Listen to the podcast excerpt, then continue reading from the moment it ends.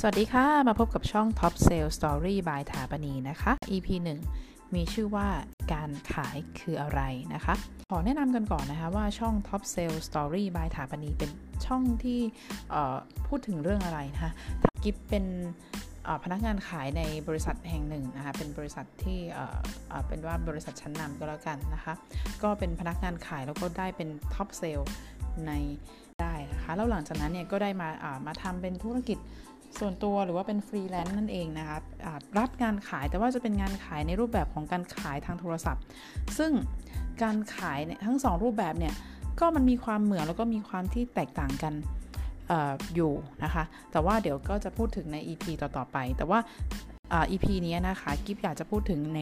ในหัวข้อนะคะว่าเพิ่งจะมาเป็นพนักงานขายหรือว่าคนที่ต้องการอยากรู้ว่าการขายคืออะไรกิฟได้นำหัวข้อนี้นะคะมาจากหนังสือที่ชื่อว่าขาย 100 คน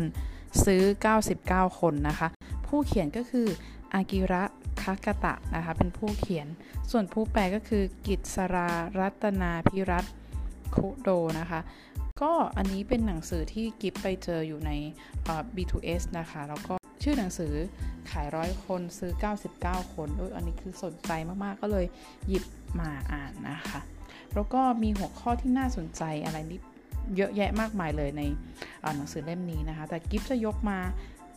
ในในตลอดการทำพอดแคสต์เนี่ยกิฟก็จะยกเรื่องราวในหนังสือนี้มาอ่านให้ฟังนะคะสำหรับถ้าพูดถึงการขายในในความหมายของคุณอากิระคากตะเนี่ย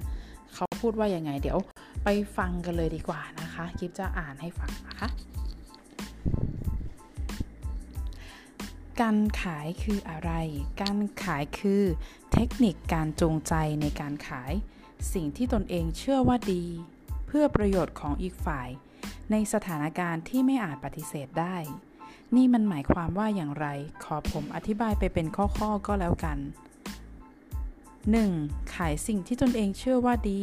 มั่นใจในสินค้าที่ตนจะขายหรือไม่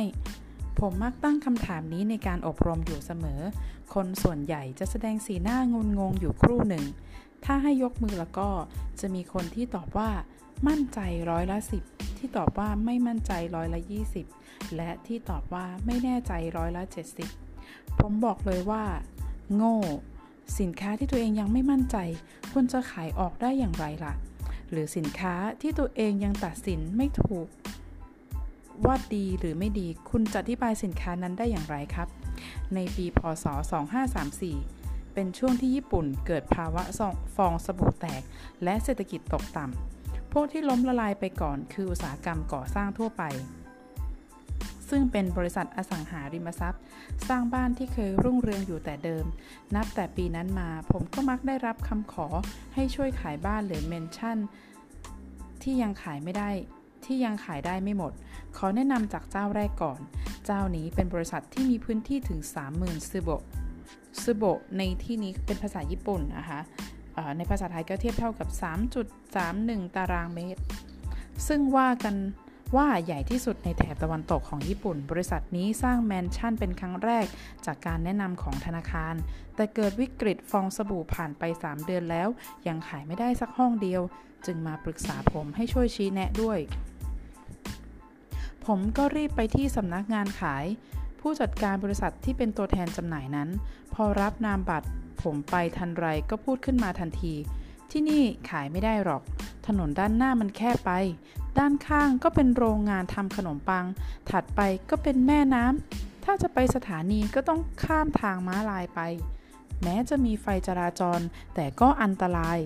เราเพิ่งสร้างแมนชั่นเป็นครั้งแรก เลยยังไม่มีชื่อติดตลาด พอฟองสบู่แตกอย่างนี้ เจ้าอื่นเขาก็ลดราคากันหมด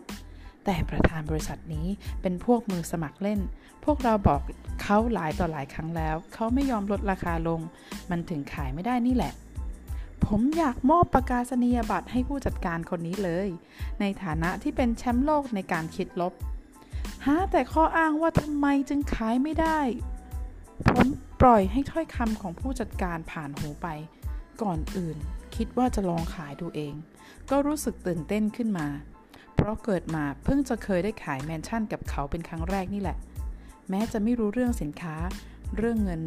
ดาวมัดจำหรือวิธีการคำนวณกำไรอะไรเลยก็ตาม ผมก็ไม่ได้หวั่น เพราะอีกฝ่ายก็ไม่รู้เหมือนกันแหละ สุดท้ายผมก็รับลูกค้า 10 กลุ่มในวันเสาร์อาทิตย์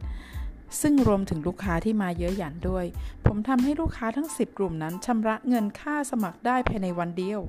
และหลังจากนั้นอีก 6 วันก็ทำสัญญาได้ครบหมด ของที่ขายง่ายแบบนี้ทำไม 3 เดือนถึงขายไม่ได้เลยสักห้อง ก่อนที่จะไปพูดถึงเรื่องความสามารถในการขาย ก็น่าจะเป็นเพราะความคิดลบของคนเหล่านี้ที่มองเห็นด้านลบเป็นเรื่องลบนั่นเอง บนโลกใบนี้ประชากร 6,400 ล้านคนล้วนเป็นมนุษย์ที่เต็มไปด้วยข้อบกพร่อง สินค้าที่สร้างสรรค์โดยคนซึ่งไม่สมบูรณ์แบบเหล่านี้ ย่อมไม่มีชิ้นไหนที่จะสมบูรณ์แบบ เพราะเหตุนี้สินค้าจึงพลอยมีข้อบกพร่องตามไปด้วย ในความเป็นจริงนั้น ไม่มีสินค้าใดที่ปราศจากข้อบกพร่องเลย หากเรายอมรับความจริงข้อนี้ได้ หากเราสามารถมองเห็นคุณค่าอันเป็นจุดเด่น ที่ไกลเกินกว่าข้อบกพร่องของสินค้าได้จากใจจริงเมื่อไหร่ สินค้านั้นๆ ก็จะกลายเป็นสินค้ายอดนิยม ที่ได้รับความมั่นใจกลายเป็นอันดับหนึ่งในญี่ปุ่นสำหรับคนคนนั้นไปตามความคิด อย่างไรก็ตาม การวิพากษ์วิจารณ์ข้อเสียในส่วนที่ไม่สามารถเปลี่ยนแปลงได้ หรือถูกกำหนดมาเป็นอย่างนั้นแล้ว ย่อมไม่เกิดประโยชน์อันใด และไม่แก้ปัญหาใดๆเลย แต่หากรู้จักมองข้ามข้อบกพร่อง และสามารถหันมาชื่นชมข้อดีของสินค้านั้นๆ ได้เมื่อไหร่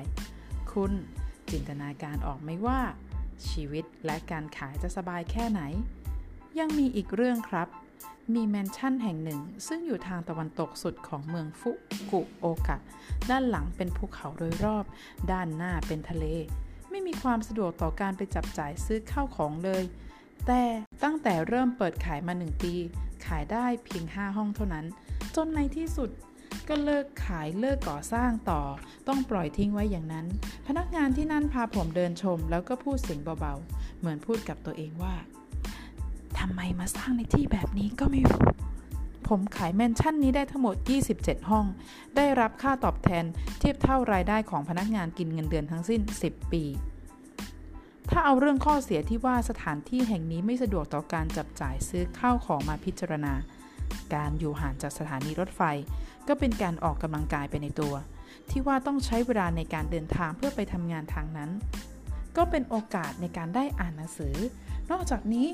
แมนชั่นแห่งนี้ยังแวดล้อมไปด้วยธรรมชาติ วิวดี อากาศดี มีทั้งทุ่งนาและลำธารเล็กๆ โอบคลุมด้วยอีออนประจุลบ เช่นนี้นับเป็นการเยียวยาจากความเหนื่อยล้าได้อย่างรวดเร็ว เหมาะอย่างยิ่งสำหรับเด็กในวัยศึกษาเล่าเรียน คนที่มาชมสถานที่ทุกคนว่า ชอบธรรมชาติไหมครับ ทุกคนตอบว่า ครับ ค่ะหัวหน้าแผนกของบริษัทใหญ่แห่งหนึ่ง แนะนำลูกน้องให้เป็นลูกค้าสองคน ทนายความที่ขับรถเบอร์เช่ ก็ทำสัญญาซื้อในส่วนของครอบครัวตนเอง และของคุณแม่ด้วย ผมอยากถามคุณอีกครั้งครับ